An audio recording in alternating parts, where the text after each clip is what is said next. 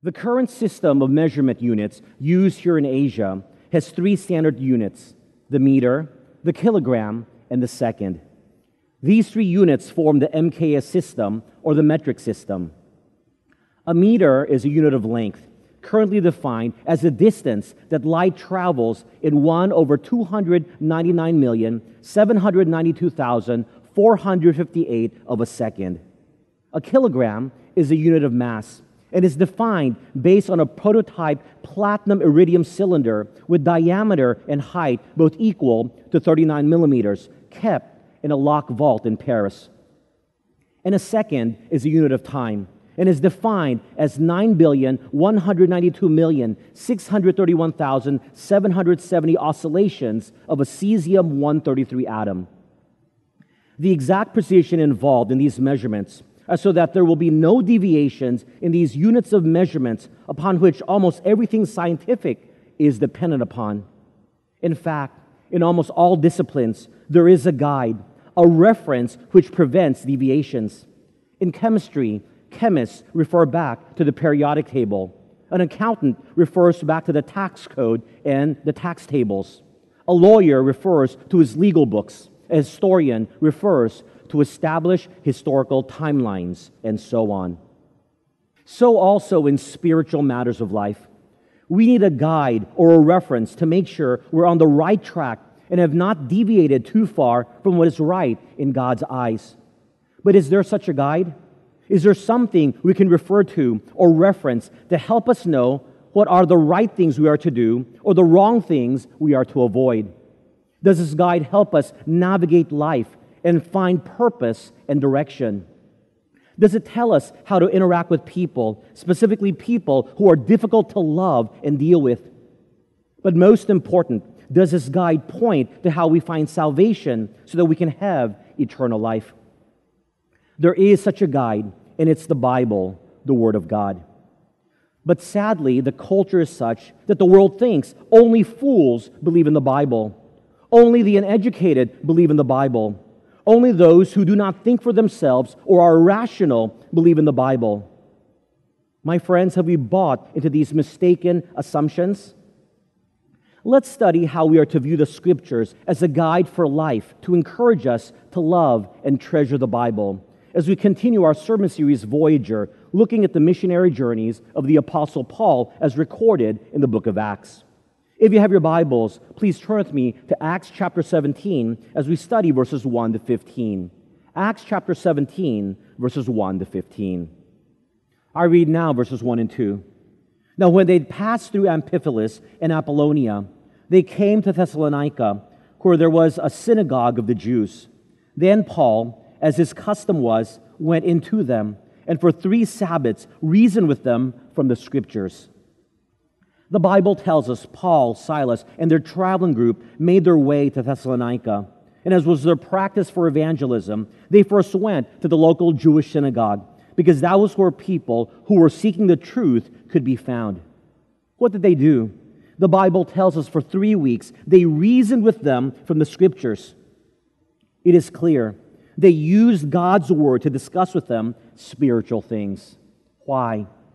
Because at the end of the day, philosophy, psychology, human logic and reasoning, and other ways to argue about spiritual things do not hold the same authoritative value as that of the scriptures. Paul and Silas recognized the divine authority that came from the scriptures because the words were from God Himself. That's why there's nothing wrong with saying, the Bible teaches this, or the Bible says this, because you are pointing to the definitive authority of God if they don't agree with or are upset with what the Bible teaches.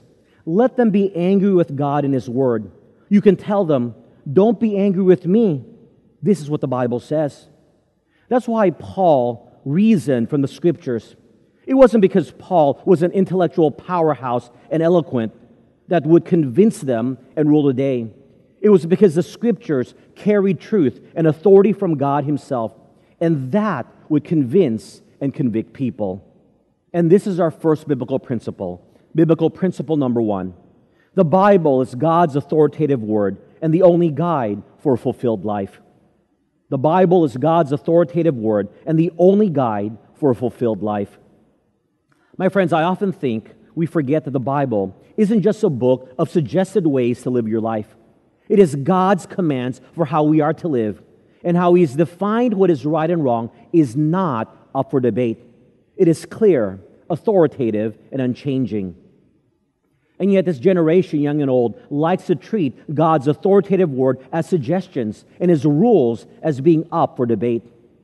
For example, my eldest son, Andrew, who's in senior high school, will go out with his friends, and we allow him because he's responsible. But we tell him he has to come home by 10:30 p.m. But sometimes he comes home at 11:30 p.m. with a lot of reasons for why he's late. Celie and I will say to him, "What part of 10:30 p.m. do you not understand? Could you not tell your friends, I need to be home by 10:30 p.m., so I need to leave earlier?"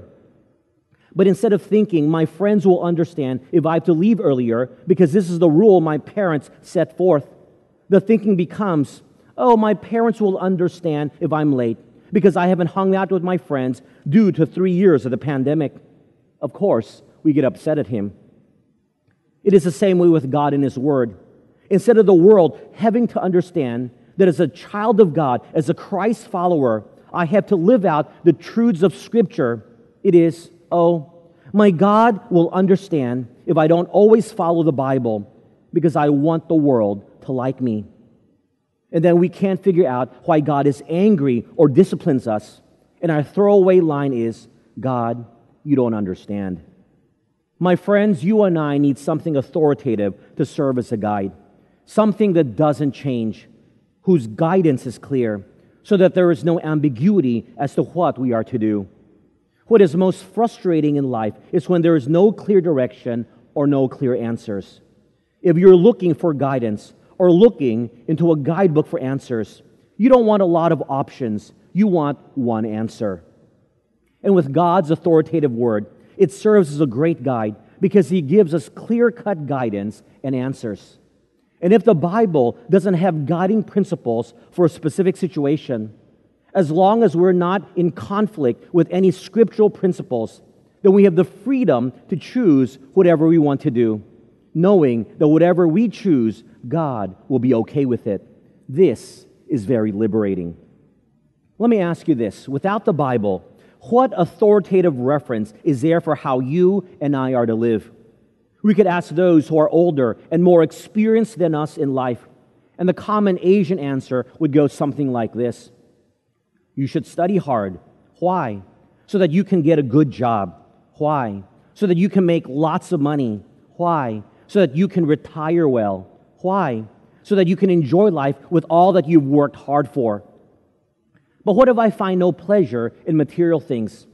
Well, you can give it back to the community. Why? So that you can feel good about yourself. But what if I die early and don't have an opportunity to do any of this? Usually, there is no answer. Also, they would add, you should marry the right person. Why is that important? So that you will be happy and can have children. Why is having children important? So that they will take care of you when you're older. But what if they don't?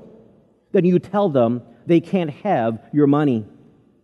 But what if I have no children or have a debilitating disease and die before I can enjoy family life? Again, usually there is no answer.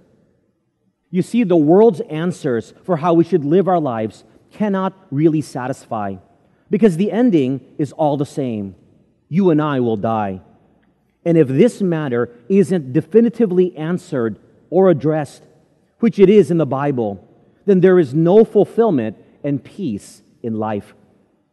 That's why the writer of Ecclesiastes in the Bible, at the end of his life, looking back, tells us that all of life is meaningless. Materialism and comfortability in life don't bring with it joy and happiness. The authoritative guide of God's Word tells us that a life lived apart from God is utterly meaningless. So we will be warned. So it goes without saying that if the Bible is God's authoritative Word, useful as a guide to a fulfilled life, then you and I have to know it and live it out.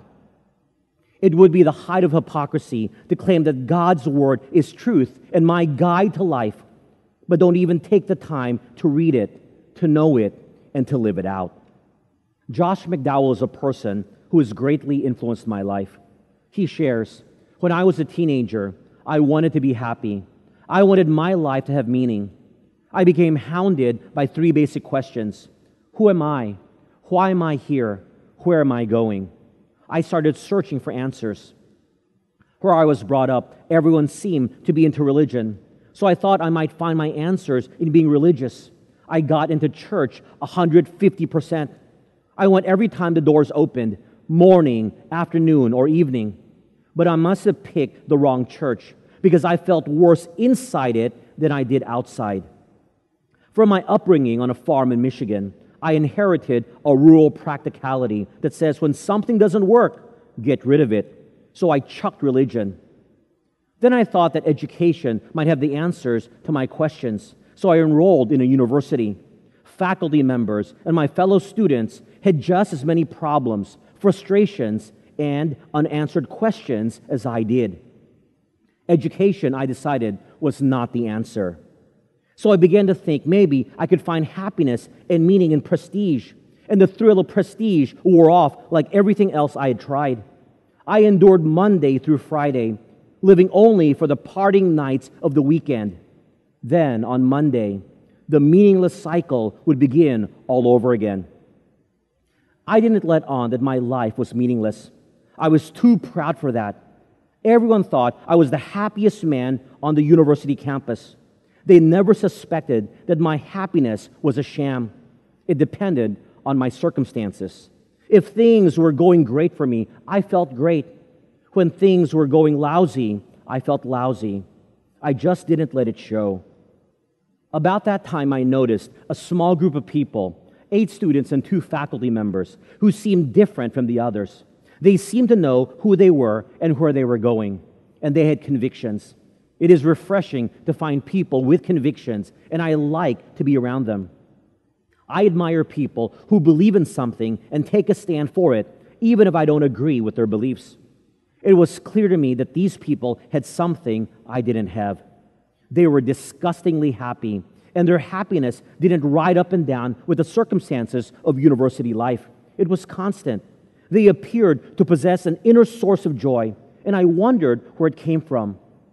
It was clear to me that these people had something I didn't have.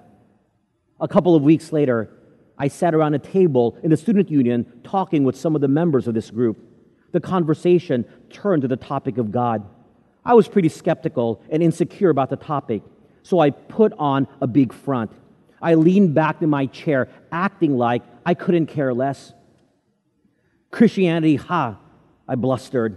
That's for unthinking weaklings, not for intellectuals. Of course, under all the bluster, I really wanted what these people had, but my pride didn't want them to know the aching urgency of my need. The subject bothered me, but I couldn't let go of it. So I turned to one of the students and said, Tell me, why are you so different from all the other students and faculty on this campus? What changed your life? Without hesitation or embarrassment, she looked me straight in the eye, deadly serious, and uttered two words I never expected to hear in an intellectual discussion on a university campus Jesus Christ. Jesus Christ, I snapped. I'm fed up with religion. I'm fed up with church. I'm fed up with the Bible. Immediately, she shot back. I didn't say religion. I said Jesus Christ. She pointed out something I had never known. Christianity is not a religion. Religion is humans trying to work their way to God through good works. Christianity is God coming to men and women through Jesus Christ. Then my new friends issued a challenge I couldn't believe. They challenged me to make rigorous intellectual examinations of the claims of Jesus Christ that he is God's Son, that he inhabited a human body and lived among real men and women, that he died on the cross for the sins of humanity that he was buried and was resurrected three days later, and that he is still alive and can change a person's life even today. I accepted my friend's challenge, mostly out of spite and to prove them wrong. I was convinced the Christian story would not stand up against evidence. I was a pre law student, and I knew something about evidence, I decided to start with the Bible. I was sure that if I could uncover indisputable evidence that the Bible is an unreliable record, the whole of Christianity would crumble. I took the challenge seriously. I spent months in research. I even dropped out of school for a time to study in the historically rich libraries of Europe. And I found evidence, evidence in abundance, evidence I could hardly believe with my own eyes. Finally, I could only come to one conclusion. If I were to remain intellectually honest, I had to admit that the Old and New Testament documents were some of the most reliable writings in all of antiquity. And if they were reliable, what about this man, Jesus, whom I dismissed as a mere carpenter? I had to admit that Jesus Christ was more than a carpenter, he was all he claimed to be. Not only did my research turn me around intellectually, it also answered the three questions that started me on my quest for happiness and meaning Who am I? Why am I here? Where am I going? My friends, Josh McDowell's book, evidence that demands a verdict was the culmination of his research that began as a way to disprove the Bible. And Josh's book greatly helped me in my own intellectual struggles to find proof of the truth of Christianity and the Bible. Now, back to the story. Paul and Silas knew the scriptures well, that it was authoritative. That is why they were able to reason with the people for three weekends. If they didn't know the scriptures, 15 minutes would have been enough to cover all they knew. Look at verses 3 and 4. Explaining and demonstrating that the Christ had to suffer and rise again from the dead, and saying, This Jesus, whom I preach to you, is the Christ. And some of them were persuaded, and a great multitude of the devout Greeks and not a few of the leading women joined Paul and Silas. What specifically in the scriptures did Paul and Silas talk to the Thessalonians about? Verse 3 tells us it was about the Savior who had to die, but conquered death when he rose from the dead, and that the Savior of the world is none other than Jesus Christ. Now, we have to remember that these people most likely didn't live in Palestine during the earthly ministry of Jesus, and therefore wouldn't have known him. Paul and Silas would have to argue through his teachings, his claims, and his miracles, whom Jesus claimed to be the Son of God, God Himself, the promised Messiah or Savior. In fact, they would have not been in Jerusalem when Jesus was crucified on the cross and appeared to hundreds after his resurrection. So again, Paul and Silas would have to prove that not only was it necessary for the Savior to die for us and rise again, but that this Jesus actually did it. So let me ask you would you be able to do as Paul and Silas did? Would you be able to have an intelligent discussion for why the Savior you believe in had to die and rise again? And how Jesus of Nazareth, born of the Virgin Mary, is that Savior? If each one of you can't, then maybe you don't have to wonder why the people around you are not so inclined to also place their trust in Jesus because you yourself don't even know what you believe well enough to explain it to others. So, how do you expect them to want to believe? It's sad that you can easily tell me five things about each of the singers in BTS or Blackpink, or all the ships and vehicles used in Star Wars, and can even argue with passion which is the better Disney Plus show, Andor, Mandalorian, or Obi Wan.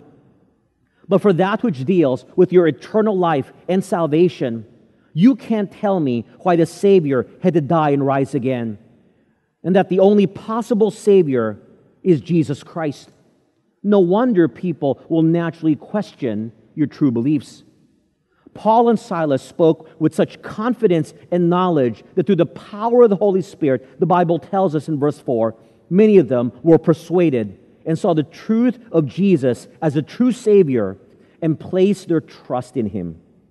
And this is our second biblical principle. Biblical principle number two the Bible's central message is God's redemption plan through the Savior Jesus. The Bible's central message is God's redemption plan through the Savior Jesus. Now, why is this principle important? It's important because when we understand what the Bible is all about, we don't get drawn into useless debates or use the Bible to answer questions it was not intended to answer. The Bible is not a science book, although what it says about science is true. The Bible is not a history book, even though what it says about history is fully accurate. The Bible is not a book of literature, although it contains some of the finest examples of poetry, didactic, narrative, and apocalyptical literary genres. At its core, the Bible is a story of man's fall into sin and God's redemptive plan to save mankind from sin and to give them eternal life through the Savior, Jesus Christ. This is what the Bible is all about.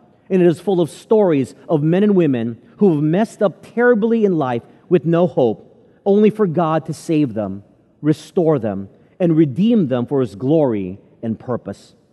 It is a book that tells people that salvation is a free gift from God and that there's no way for us to save ourselves, even through our good works. My friends, let's remember the central message and focus of the Bible. Amy Lee always assumed rich people were more likely to go to heaven.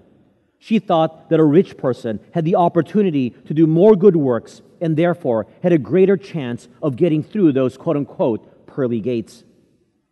Attending a Christian high school in South Korea, Amy naturally surrounded herself with Christians. Still, Amy did not fully comprehend that it was not by her good works, but by the gift of grace through faith in Jesus alone that she could inherit eternal life in the kingdom of God. I always thought that heaven and Jesus were not directly related, Amy said. I thought the only way to get to heaven was if I acted kindly towards others. After traveling to America to further her education at the University of Texas, Amy got connected with Cru, a Christian organization's international student outreach. There, she met Megan Goff, a staff member, and Febby Rudolph, an intern, for a weekly Bible study. Every week, she would ask some really profound questions about things and was just really insightful about what the Bible was saying, Megan says. I could tell it was really moving in her heart. Sitting outside Starbucks, reading the Bible, had become a weekly routine for Amy. However, one Thursday was different. Amid the congestion and commotion on campus, Amy sat motionless, shocked by something she had just read. In Mark chapter 10, verse 25, Amy read that it was easier for a camel to go through the eye of a needle than for someone who's rich to enter the kingdom of God. For the very first time, she realized that nothing she ever did would be good enough to get her into heaven. Sitting across the table, Febby assured Amy that it is by grace we are saved, not by good works. There at Starbucks, Amy prayed and received Christ. At that moment, I felt like I was free, Amy said. Believing in Jesus and having that access to eternity really freed all of my concerns and worries. Even though I still worry a lot about my life and my future as a whole, I know that God will be leading me to a place where I should be, where He wants me to be. My friends, the Bible's central message is God's redemption plan through the Savior, Jesus. I read now verses 5 to 9. But the Jews were not persuaded, becoming envious, took some of the evil men from the marketplace, and gathering a mob, set all the city in an uproar and attacked the house of Jason, and sought to bring them out to the people. But when they did not find them, they dragged Jason and some brethren to the rulers of the city, crying out, These who have turned the world upside down have come here too. Jason has harbored them, and these are all acting contrary to the decrees of Caesar, saying there is another king, Jesus. And they troubled the crowd and the rulers of the city when they heard these things. So when they had taken security from Jason and the rest, they let them go. The Bible tells us that those in the synagogue who were not persuaded by the truth of the Bible and the reasoned arguments of Paul and Silas became envious. Now, the question you and I should be asking is why are they envious? What is there to be envious about? If you are arguing with someone over something and you have a valid difference of opinion, then the normal reaction is not envy. An envious reaction is only for those who, when they lose an argument on valid reasons, have their pride hurt, and look for other ways to justify their flawed position. It's okay to debate and walk away agreeing to disagree. But it shows a lot about one's character and even their position when instead of simply walking away, they get angry, envious, and do things to the opposing side.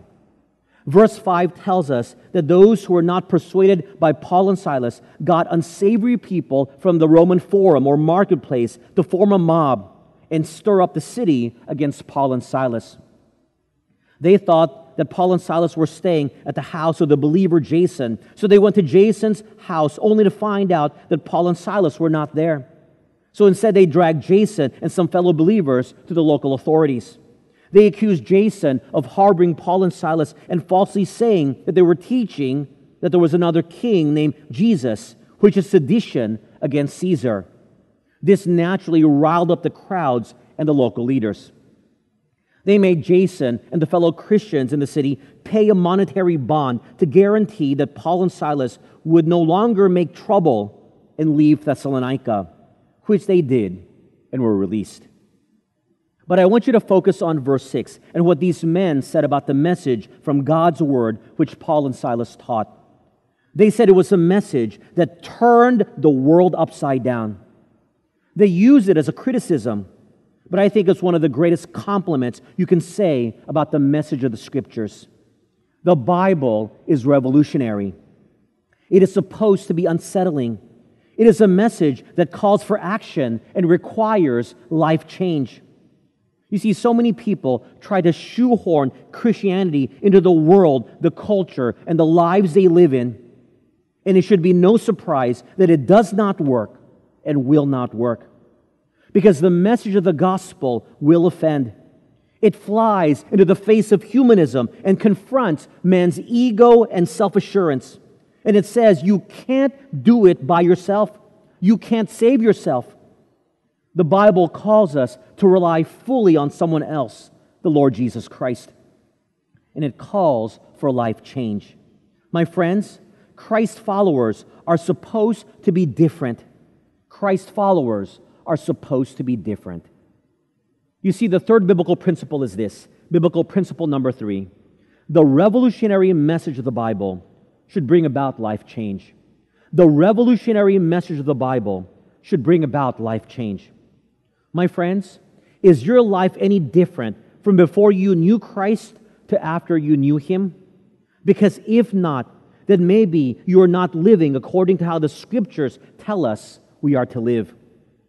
If you are searching the Bible to justify the sinful ways you live, or to look for loopholes in God's clear directives, then not only are you misusing the Bible, you won't accept what the Bible teaches if it is opposed to your current way of sinful worldly living. Again, I've said it many times. The Bible calls us to change, to become more Christ like, not to make us superficially feel better. It's not a book for how to become more materially wealthy. It shows us how to find true satisfaction and joy by walking the ways of Christ. In his senior year of high school, Casey Cation crafted a tulip out of wire and felt. It took hours. He tied it to a card and carefully sorted Skittles, just the orange and red ones, her favorites, for one of the most popular girls at school. Then he slipped them into a bag and attached them to his gift. The next day was Valentine's Day. Hopes up, he courageously gave it to her. Later, in her classroom, he found his Skittles in the trash. Curious, he looked further. Casey had already had a rough childhood. His father left when he was four years old, and he was sexually abused by a cousin. In a playground, as other kids were playing, Casey would play by himself, wandering around, playing with a stick, pretending to be a wizard. While everyone else seemed to be happily connecting, Casey felt odd, different. This led to intense bullying in middle school. One boy would regularly punch him in the face. Every single day, Casey made it his goal to avoid him. It didn't always work. And one day, the boy threw him down a set of stairs. I would try to talk to people and make friends, says Casey, but they would just laugh at me and make fun of me. They'd say stuff like, You're weird, you're a freak, you're gross. Rejected for so long and so harshly, Casey felt like an animal. Anything he was good at, he jettisoned so as not to draw attention. He was a fast runner, but he didn't try out for track. Church was no better. Casey learned that if you're rich, that's because God loves you and is blessing you. If you're poor, well, you're like Casey. The pastor refused to let his own son play with Casey and his brother Kyle. The message was clear they were trash. As Casey began high school, he began hearing whispers If the light rejects you, come to the darkness. A gifted writer, Casey's journal grew disturbing and dark. A murderous hunger arose within as he wrote down horrible fantasies.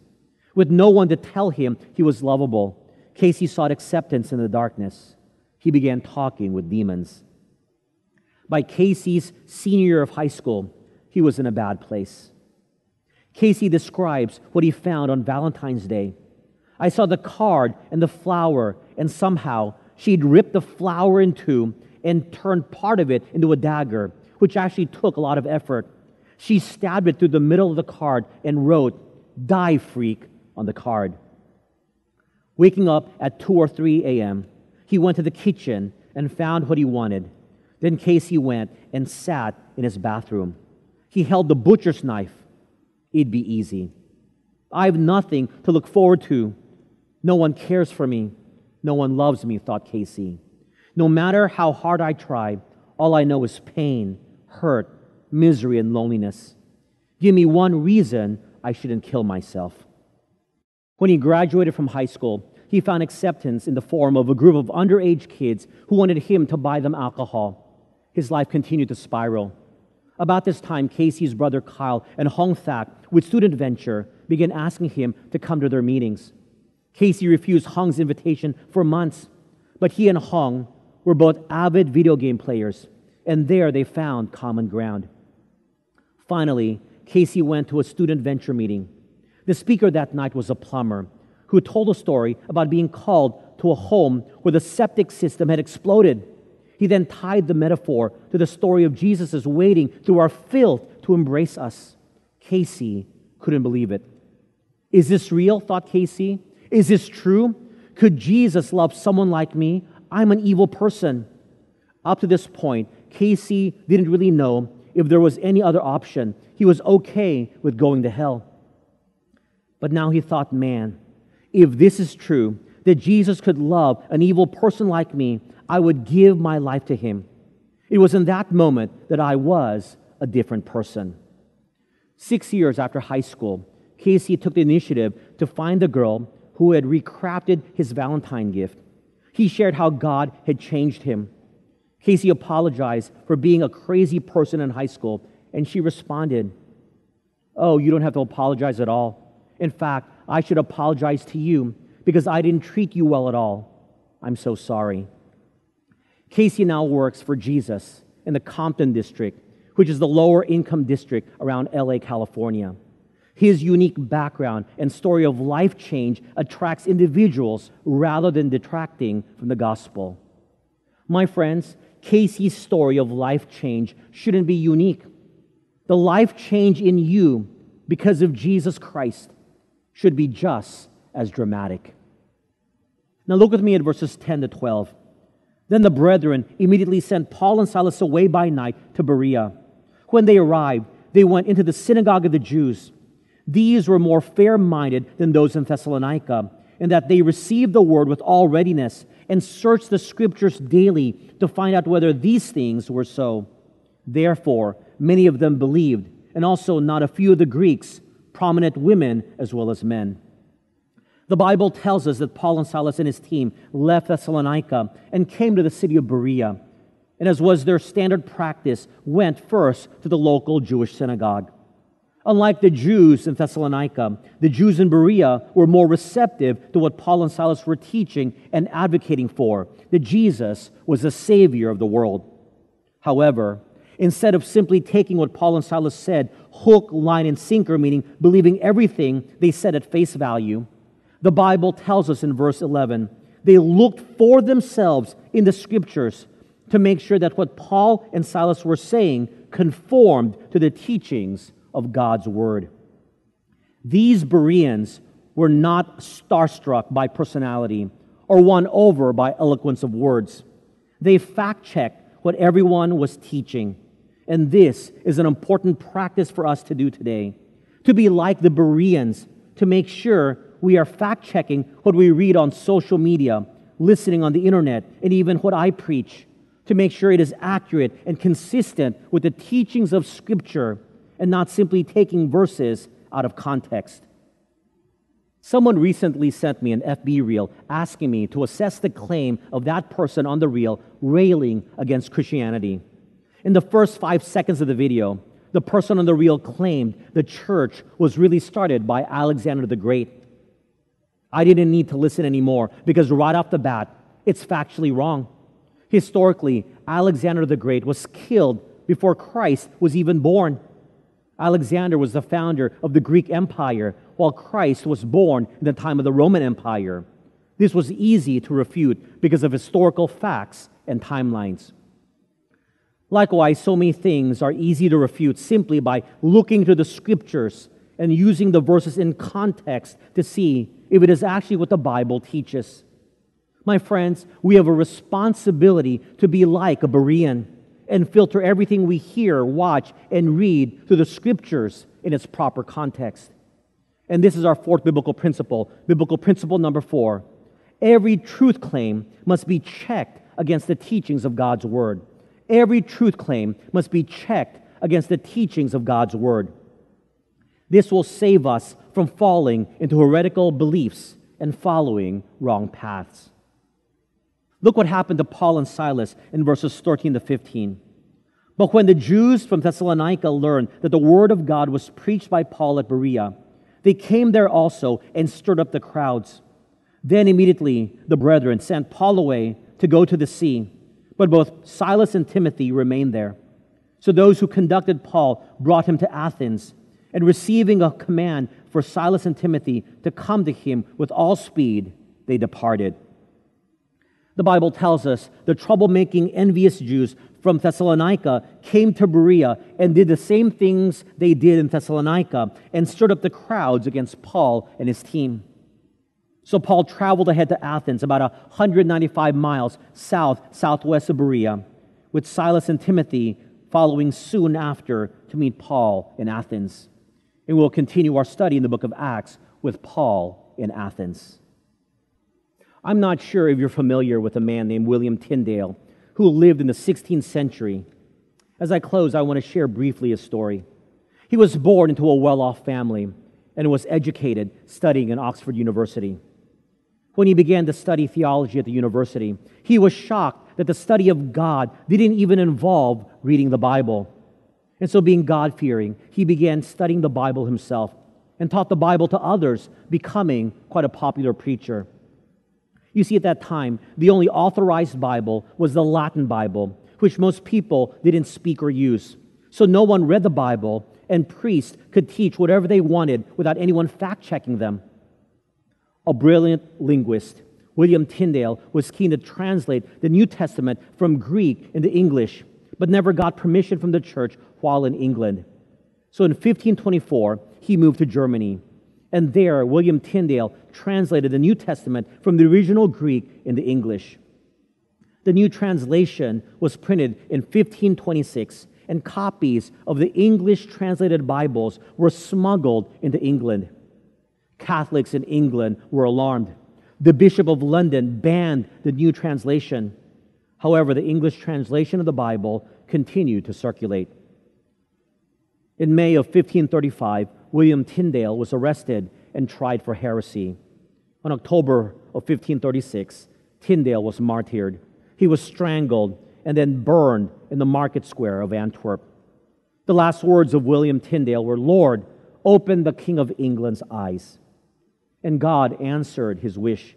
Two years later, the breakaway Church of England allowed for the English translation of the Bible so that the people would understand what they were reading. My friends, the Bible is indeed worth dying for because it is God's word which contains truth to change and save lives. And throughout church history, men and women have died giving people access to the Bible and in their heart language through Bible translation. The scriptures are important because, number one, the Bible is God's authoritative word and the only guide for a fulfilled life. Number two, the Bible's central message is God's redemption plan through the Savior Jesus. Number three, the revolutionary message of the Bible should bring about life change. Number four, every truth claim must be checked against the teachings of God's Word. My friends, may we treasure and read the authoritative Word of God daily and live out what it says as our ultimate guide for life. Let's pray. Heavenly Father, thank you for your Word. Thank you for giving us a guide for our life to measure our life against. Because so often, when we hear the advice of the world, it doesn't make sense. At the end, it is but empty. But you who love us and desire for us to live a blessed life have given us your word. And your word tells us how we can have eternal life through your Son, Jesus Christ. Your word contains how we can live as Christ followers so that we can bring glory to your name and satisfaction to our soul. Help us, Lord, to live out the truths of Scripture. And we remember the men and women who, throughout the centuries, have given up their own life so that men and women like us today can have access to your word. Father, may we treasure your word, may we love your word, and live it out daily. In Jesus' name we pray. Amen.